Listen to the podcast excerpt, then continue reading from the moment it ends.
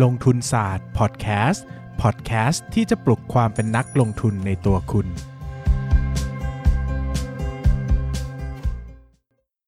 สวัสดีครับ ยินดีต้อนรับเข้าสู่รายการลงทุนศาสตร์พอดแคสต์รายการที่จะชวนทุกคนมาพัฒนาความรู้ด้านการเงินและการลงทุนไปด้วยกัน วันนี้นะครับจะมาในธีมการอธิบายข้อมูลพื้นฐานธุรกิจงบการเงินแล้วก็ภาพของธุรกิจให้ฟังนะครับ ใครฟังจบแล้วชอบนะครับ ย้ำอย่างยิ่งว่าต้องไปหาข้อมูลเพิ่มเติมก่อนจะลงทุนนะจ๊ะ นะครับสินทรัพย์วันนี้ที่จะมาพูดถึงก็คือตัวอะไรนะครับ หรือว่า trust เพื่อการลงทุนในสิทธิ์การเช่าอสังหาริมทรัพย์อะไรนะครับ สะกด A L L Y นะครับแหมชื่อนี่ผมถูกใจเป็นการส่วนตัวมากๆนะครับ ก่อนอื่นที่จะไปอธิบายการทำงานของอะไรก็ตามนะครับ เราต้องมาอธิบายการทำงานของ trust ให้เข้าใจก่อนนะครับ trust เนี่ยไม่ใช่บริษัทนะครับ แต่ trust เนี่ยมีลักษณะคล้ายกองทุนรวมนะครับ แต่มีความยืดหยุ่นมากกว่านะครับ โดยตัว trust เองเนี่ยจะจัดตั้งผู้เชี่ยวชาญขึ้นมาบริหารสินทรัพย์ในเครือนะครับกำไรมากกว่า 90%เนี่ยจะส่งคืนให้กับผู้ถือหน่วยทางเงินปันผลเนาะ โดยกอง trust เนี่ยไม่ต้องเสียภาษีนะครับ นอกจากนี้ผู้ถือหน่วย trust เนี่ยหากราคา trust ขึ้นนะครับผู้ถือหน่วยก็จะได้รับประโยชน์ในแง่ของส่วนต่างราคาด้วยนะครับที่เรียกว่า capital gain นั่นเองนะครับก่อนอื่นใดๆทั้งสิ้นจะวิเคราะห์ trust หรือกองทุนรวมอสังหาริมทรัพย์นะครับอย่างแรกที่จะต้องดูก็คือว่าเขาถือสินทรัพย์อะไรบ้างนะครับเพราะว่าสินทรัพย์ที่เขาถือเนี่ยเป็นตัวที่นำมาซึ่งรายได้แล้วก็กำไรของตัว trust นั่นเองนะครับโดยสินทรัพย์ที่อะไรถือนะครับได้แก่ 1. ศูนย์การค้า Crystal Design Center นะครับหรือว่า CDC 2. ศูนย์การค้าคริสตัลเอกมัยรามอินทรา 3. คือศูนย์การค้าคริสตัล SB ราชพฤกษ์นะครับ 4. คือศูนย์การค้าอมอรินี่ 5. ศูนย์การค้าแอมพาร์ค 6. ศูนย์การค้าเพลินนารี่มอลล์ 7. ศูนย์การค้าสัมมากรเพลสรามคำแหง 8. ศูนย์การค้าศูนย์การค้าสัมมากรเพลสรังสิต 9. ศูนย์การค้าสัมมากรเพลสราชพฤกษ์และ 10 ศูนย์การค้าเดอะซีนะครับ แล้วมีโครงการล่าสุดนะครับก็คือกาดฝรั่งที่เชียงใหม่นะครับกาดที่เป็นภาษาเหนือเนะแปลว่าตลาดนะครับนะ ข้อสังเกตนะครับผมรวมมาให้เลยนะครับผมก็จะอ่านตัว 56ขีดหนึ่งรายงานประจำปีใดๆนะครับแล้วสรุปมาให้เนอะจะได้ไม่ต้องมาเล่าทั้งหมดนะครับก็จะดึงมาเฉพาะจุดสำคัญนะครับ ข้อที่1นนะครับสินทรัพย์หลักของออนไลน์เนี่ยเป็นศูนย์การค้าแบบเปิดนะครับหรือว่า community mall ทั้งหมด ย้ำว่าเป็นศูนย์การค้าเนอะไม่ได้เป็นห้างสรรพสินค้านะครับดังนั้นรายได้หลักของกิจการเนี่ยมาจากการให้เช่าพื้นที่นะครับไม่ได้ลงไปขายสินค้าด้วยตนเองนะครับข้อที่2นะครับอันนี้น่าสนใจมากนะครับเพราะว่าทำเลส่วนใหญ่เนี่ย ในบริเวณกรุงเทพปริมณฑลนะครับยกเว้นตัวกาดฝรั่งเนี่ยจะอยู่ที่เชียงใหม่เนาะแต่ที่เหลือเนี่ยก็อยู่ในกรุงเทพและปริมณฑลหมดเลยนะครับถึงแม้ว่าโลเคชันจะไม่ใช่ใจกลางเมือง CBD นะครับแต่ถือว่าพื้นที่เนี่ยอยู่ในทำเลดีนะครับสังเกตทุกแห่งเลยเนาะจะอยู่ท่ามกลางชุมชนนะครับใกล้แหล่งที่อยู่อาศัยมีหมู่บ้านโรงเรียนนะครับเน้นไปที่หมู่บ้านซะเยอะนะครับแล้วก็มีผู้ใช้ชีวิตอยู่บริเวณแถบนั้นเนี่ยหนาแน่นนะครับ ข้อที่3นะครับมีกำลังซื้อสูงเนอะเพราะมีกลุ่มดีมาจากการจับจ่ายใช้สอยอยู่ทุกโครงการนะครับยังมีลูกค้าเข้ามาใช้บริการใช้จ่ายอย่างต่อเนื่องนะครับไม่ว่าจะเกิดวิกฤตไวรัสระลอก2ระลอก3นะครับก็ยังมีลูกค้าเข้ามาใช้เดี๋ยวผมจะพูดถึงอัตราการเข้าไปใช้บริการนะครับที่เห็นตัวเลขเลยว่าเออยังดีจริง ๆ นะครับ ข้อที่4นะครับตัวส่วนใหญ่ ทั้งหมดนะครับห้างเปิดของเขาเนี่ยเป็น commodity mall นะครับก็จะปลอดภัยสูงกว่าในช่วงวิกฤตโควิด -19 แบบนี้นะครับข้อที่6นะครับแม้ว่าสถานการณ์จะเป็นยังไงนะครับร้านค้าส่วนใหญ่ก็ยังขายของที่จำเป็นต่อชีวิตประจำวันนะครับตอบสนองความต้องการให้ตรงจุดนะครับเช่น The Crystal เอกมัยรามอินทราเนี่ยก็มีกลุ่มพี่มีบ้านไฮเอ็นนะครับอยู่ใกล้เคียงค่อนข้างมากนะครับใครอยู่บ้านแถวนั้นก็จะรู้ว่ามีนะมีบ้านแพงๆอยู่เต็มไปหมดนะครับแอมปาก็จะมีกลุ่มนักเรียนผู้ปกครองนะครับนิสิตจุฬาผู้อยู่อาศัยแถวนั้นนะครับในโซนสามย่านนะนี่ผมก็เดินบ่อยนะคอนโดผมอยู่แถวสามย่านนะครับแล้วก็โซนราชพฤกษ์นะครับก็มีบ้านเดี่ยวหรือหมู่บ้านจัดสรรราคาแพงค่อนข้างมากนะครับอันนี้ผมก็ไปบ่อยเหมือนกันนะครับบ้านอยู่ใกล้ๆโซนราชพฤกษ์แต่ก็ไม่ได้เป็นหมู่บ้านราคาแพงนะเป็นบ้านเดี่ยวราคาถูกนะครับส่วนเรื่องของน้ำหนักสินทรัพย์เนี่ยนี้ก็สำคัญนะครับจากการประเมินมูลค่าครั้งล่าสุดนั้น หนักไปที่สินทรัพย์ 3 ตัวแรกค่อนข้างเยอะนะครับ อยู่ที่ CDC นะครับประมาณ 3,700 ล้านบาท อยู่ที่เดอะคริสตัลเอกมัย รามินทราที่ 2,800 ล้านบาท แล้วก็อยู่ที่เดอะคริสตัลราชพฤกษ์ที่ 1,700 ล้านบาทนะครับส่วนทรัพย์อื่นนะครับมูลค่าจะอยู่ที่ประมาณ 200ถึง700 ล้านบาท ไล่ไปตามขนาดนะ โดยมีมูลค่ารวมของมูลค่ายุติธรรมเนี่ยอยู่ที่ประมาณ 11,000 ล้านบาทนะครับภาพรวมของกลยุทธ์การเติบโตนะครับผมขออนุญาตสรุปเพราะคิดว่าหลายคนคงอยากทราบเนาะก็ อะไรเนี่ยนะครับเขาให้ข้อมูลไว้นะครับว่าเขาชอบเน้นการเติบโตกลยุทธ์แบบ synergy made growth นะครับ คือเน้นการดูแลรักษาผู้เช่าอย่างดี และช่วยส่งเสริมการขายด้วยนะครับ เพื่อที่จะเติบโตไปด้วยกันนะครับ อัตราการเช่า occupancy rate นะครับอยู่ที่ 94.4%นะครับ อัตราการต่อสัญญาก็สูงนะครับที่ 92.1%รวมถึงค่าเช่าเนี่ยก็สามารถค่าเช่าจากการต่อสัญญาเนี่ยก็ปรับตัวสูงขึ้นได้ถึง 5%นะครับ ทั้งหมดทั้งมวลเนี่ยก็มาจาก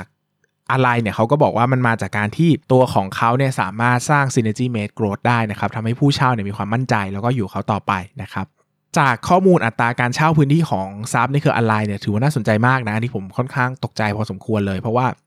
ตัวสามศูนย์การค้าหลักเนี่ยมีอัตราการเช่าสูงมากนะ อย่าง CDC TC แล้วก็ TCR ก็คือตัว CDC The Crystal เอกมัยรามอินทาแล้วก็ตัว The Crystal ราชพฤกษ์นะครับ อัตราการเช่าอยู่ที่ 97.3% 96.7%และ 96.4%ตามลำดับสูงมากเนาะมากเกิน 95%เนี่ยสำหรับศูนย์การค้าถือว่าสูงมากนะครับ แล้วก็เรียกได้ว่าเป็นอะไรล่ะ เป็นอยู่ในวิกฤตโควิด -19 แบบนี้นะทำตัวเลขได้ขนาดนี้ในตัว 3 ศูนย์การค้าท็อปหลักเนี่ยผมว่าสูงมากเลยนะครับ ส่วนสินทรัพย์อื่นนะครับ ก็จะอยู่ในกรอบ 80%ขึ้นไปนะครับ ที่โดดเด่นมากก็คือ SRM นะครับ อัตราการเช่า 96.5% อมอรินีมอลนะครับอัตราการเช่าก็ 18.3%อัตราส่วนผู้เช่านะครับจะอยู่ที่ผู้เช่าหลักประมาณ 33%ผู้เช่ารองที่ 63%นะครับในสัญญาเนี่ยทยอยหมดอายุนะครับมีสั้นกลางยาวเนี่ยประมาณเท่า ๆกันเลยนะครับอย่างละประมาณ 1 ใน 3 ก็คือหมดอายุระยะน้อยกว่า 1 ปีประมาณ 31% 1-3 ปี 43%และยาวกว่า 3 ปีอีก 26%กลุ่มผู้เช่าหลัก 5 อันดับแรกได้แก่ 1. อาหารและเครื่องดื่ม 2. ของตกแต่งบ้าน วัสดุเกี่ยวกับการแต่งบ้าน 3. ซูเปอร์มาร์เก็ต 4. ความงามและสุขภาพ 5. โรงหนังนะครับ โดยมันจะเฉลี่ยกันนะครับ ก็ถือได้ว่าไม่ได้พึ่งพาธุรกิจประเภทใดประเภทหนึ่งเป็นพิเศษนะครับ มีฐานพื้มีฐานผู้เช่านะครับที่แข็งแรงแล้วก็ปรับตัวได้เร็วนะครับ คราวนี้ผมมาสรุปงบไตรมาสหนึ่งให้ฟังนะครับ โดยเฉพาะตัวเลขที่สำคัญสำคัญเนี่ยนะครับ ไตรมาสหนึ่งนะครับ ALLY มีศูนย์การค้าทั้งหมด 11 แห่งในกรุงเทพและปริมณฑลและโครงการล่าสุดนะครับ ก็คือกาดฝรั่งเชียงใหม่ที่เข้าไปลงทุนเมื่อ 6 พฤษภาคมที่ผ่านมานี่เองนะครับ พื้นที่ให้เช่าสุทธิรวมอยู่ที่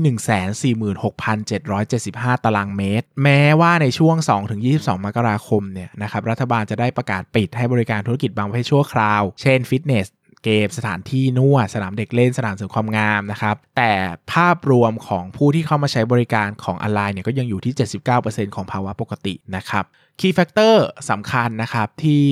สำหรับไตรมาสหนึ่งปี 2564 นะครับที่ผมสรุปในงบมาให้เนื้อไม่ต้องไปอ่านทุกบรรทัดนะครับ ข้อแรกขอพูดที่อัตราการเช่าก่อนนะครับอัตราการเช่ารวมอยู่ที่อยู่ที่ 94.4%นะครับเทียบกับ 92.8 ในไตรมาส1ปี 2563 แล้วก็ 93.4 ในไตรมาส 4 ปี 2563 เนี่ยนะครับเรียกได้ว่าดีขึ้นทั้ง year on year แล้วก็ quarter on quarter นะครับอย่างที่เราให้ฟังนะครับบริษัทเนี่ยก็เน้นย้ำเนอะว่ามันเป็น synergy made growth ที่ทำให้ตัวผู้เช่าเนี่ยยังยินดีที่จะอยู่เขาต่อนะครับแล้วก็ตัว synergy made growth เนี่ยช่วยเพิ่มรักษาอัตราช่วยเพิ่มอัตรารักษาผู้เช่าไว้นะครับแล้วก็ช่วยสร้างการเติบโตโดยส่งเสริม เพิ่มช่องทางการขายต่างๆนะครับ ปัจจุบันมี occupancy rate ขึ้นมาถึง 94.4%นะครับ มีการเพิ่มสินค้าแบรนด์ดังเข้ามาอย่างต่อเนื่องนะครับ ร้านค้าแบรนด์ดังต่างๆนะครับ มีการดูแลศูนย์การค้าสม่ำเสมอให้ศูนย์ดูดีสะอาดปลอดภัยนะครับ สร้างความมั่นใจให้กับผู้เช่าและลูกค้านะครับข้อที่2ครับอันนี้หลายคนคงสงสัยแน่ๆนะครับคือค่าเช่าล่ะเป็นยังไงนะครับ การเกิดวิกฤตโควิด -19 แบบนี้นะครับ สิ่งที่เจอแน่ๆก็คือการปรับค่าเช่าลดลงนะครับ แต่ภาพรวมนะครับถือว่าลดลงเพียง 1%จากปีก่อนนะครับ และลดลง 6%เมื่อเทียบกับทั้งปี 2563 นะครับ 1ปีเนี่ยคือไตรมาส1 1ต่อ1เนาะนะครับ6 6เนี่ยคือเทียบทั้งปีนะครับค่าเฉลี่ยรวมนะครับอยู่ที่ 518 บาทต่อตารางเมตรนะครับแต่สำหรับธุรกิจที่ได้รับผลกระทบเป็นพิเศษนะครับทางออนไลน์เนี่ยจะลดลงให้เพิ่ม 10.2%นะครับค่าเช่าเนี่ยจะเฉลี่ยเหลืออยู่ที่ประมาณ 465 บาทต่อตารางเมตรนะครับก็ลดลงตามสภาพวิกฤตแบบนี้นะครับ ข้อที่3นะครับรายได้รวมนะครับอยู่ที่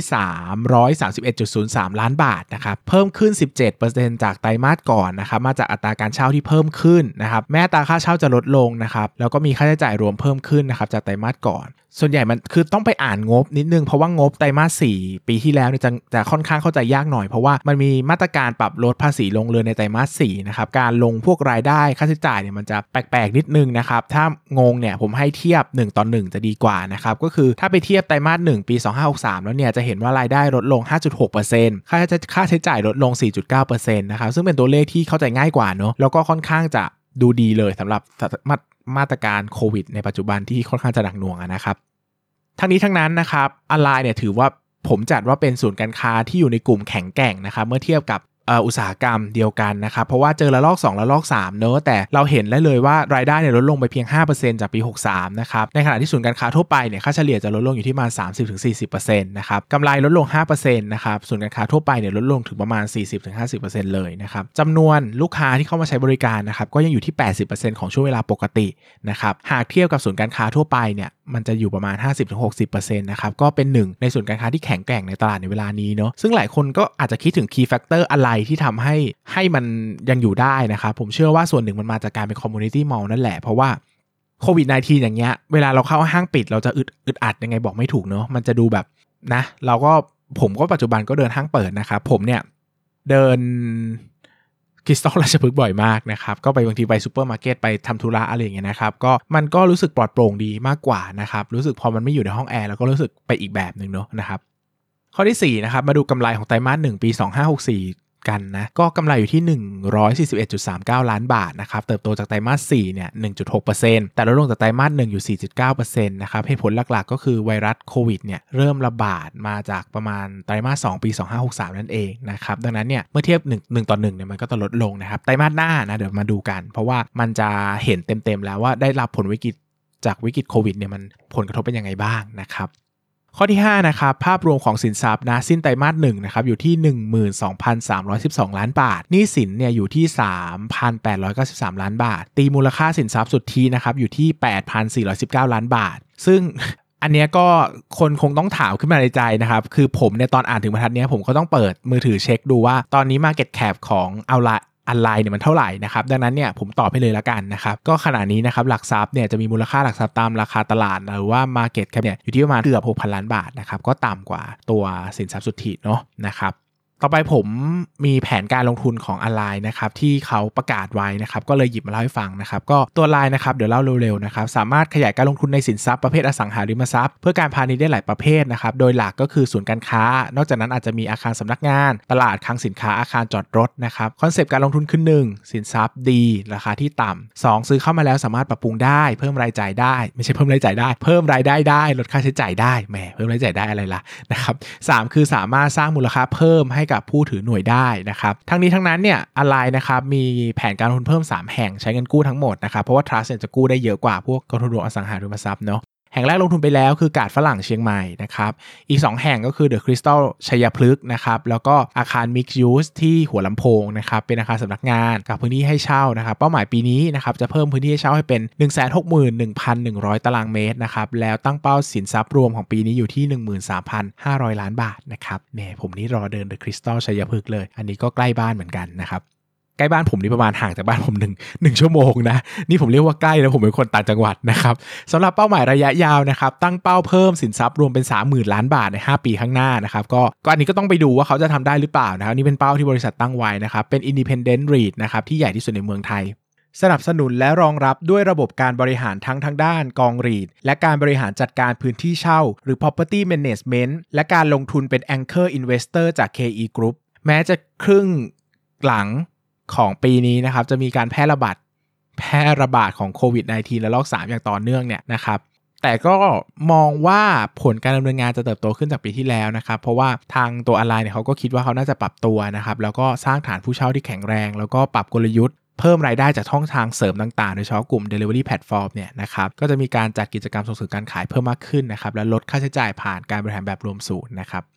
ฟังมานานนะครับเอาคีย์เทคเอาไว้ไปนะครับ สั้นๆ ง่ายๆ ได้ใจความ 1 Trust นะครับหรือกองทุนรวมอสังหาริมทรัพย์เนี่ยเป็นกลุ่มสินทรัพย์ที่ผมแนะนำให้ใครหลายคนซื้ออยู่แล้ว โดยเฉพาะคนที่รับความเสี่ยงได้ไม่มากนะครับต้องการเงินปันผลเป็นหลัก ซึ่งกองออนไลน์เนี่ยจ่ายปันผลทุกไตรมาสนะครับด้วยอัตราการจ่ายเงินปันผลไม่ต่ำกว่า 90%ของกำไรสุทธินะครับในวงเล็บเนี่ยอันนี้ก็ต้องไปอ่านไปศึกษาด้วยนะนะครับผมเล่าเนี่ยเพราะว่าเดี๋ยวคนก็จะถามอีกว่าแล้วอะไรจ่ายปันผลไหมนะครับผมก็จะพูดรวมไปทีเดียวเลย แต่ถ้าคุณชอบนะ คุณต้องไปอ่านข้อมูลอะไรเพิ่มนะครับก่อนจะศึกษาลงทุนเนาะซึ่งผมเนี่ยจะเล่าตลอดว่าผมชอบกลุ่มศูนย์การค้ามากเพราะว่าตัวกลุ่มผู้เช่าเนี่ยมันค่อนข้างจะแข็งแรงมั่นคงเนาะถ้าเทียบกับกลุ่มอื่นนะครับดังนั้นเนี่ยใครหากสนใจอะไรนะครับก็แนะนำว่านี่เป็นเดอะมัสนะครับจะลงทุนในกองทุนรวมอสังหาริมทรัพย์เนี่ยไม่ไปเดินดูทรัพย์สินไม่ได้นะครับก็ไปเดินดูทรัพย์สินเขาหน่อยนะครับแต่ละแห่งเพื่อเข้าใจธุรกิจได้ดีมากขึ้นทั้ง CDC นะผมแนะนำ3ที่ก็คือ CDC คริสตัลเอกมัยรามินทาแล้วก็คริสตัลราชพฤกษ์ที่เป็นสินทรัพย์หลักเนาะนะครับ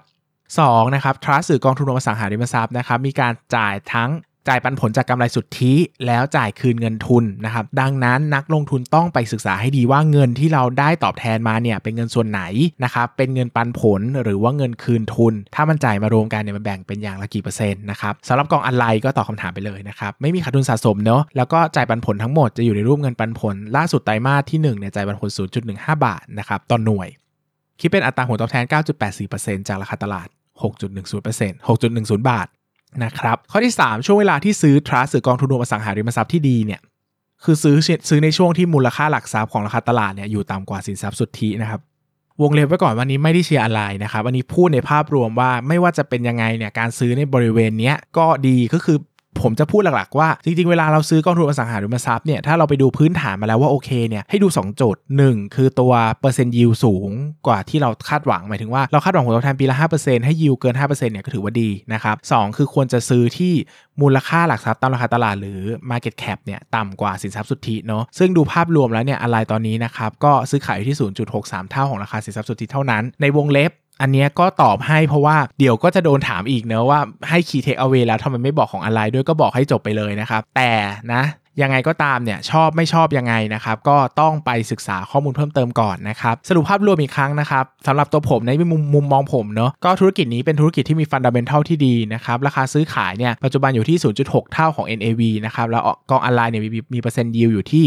9%นะครับ อุตสาหกรรมรวมนะครับ เปอร์เซ็นต์ยิวตอนนี้อยู่ที่ประมาณ4-5%เท่านั้นนะครับ ลงทุนศาสตร์พอดแคสต์เทปนี้ได้รับการสนับสนุนโดย ALLY นะครับ เพื่อที่จะประชาสัมพันธ์ข้อมูลด้านการลงทุนใน trust ให้มากขึ้น แต่ขอย้ำนะ อันนี้สัตว์จริงมากๆนะครับว่าทุกข้อมูลที่เล่าเป็นความคิดเห็นของผม ผ่านการอ่านรายงานประจำปีแล้วงบการเงินนะครับด้วยทางออนไลน์เนี่ยได้ให้อิสระในการพูดและเล่าเต็มที่นะครับ ไม่มีการเซ็นเซอร์ใดๆทั้งสิ้นนะ อันนี้มาจากตัวผมล้วนๆนะครับ ก็ขอบคุณออนไลน์นะซึ่งที่ ให้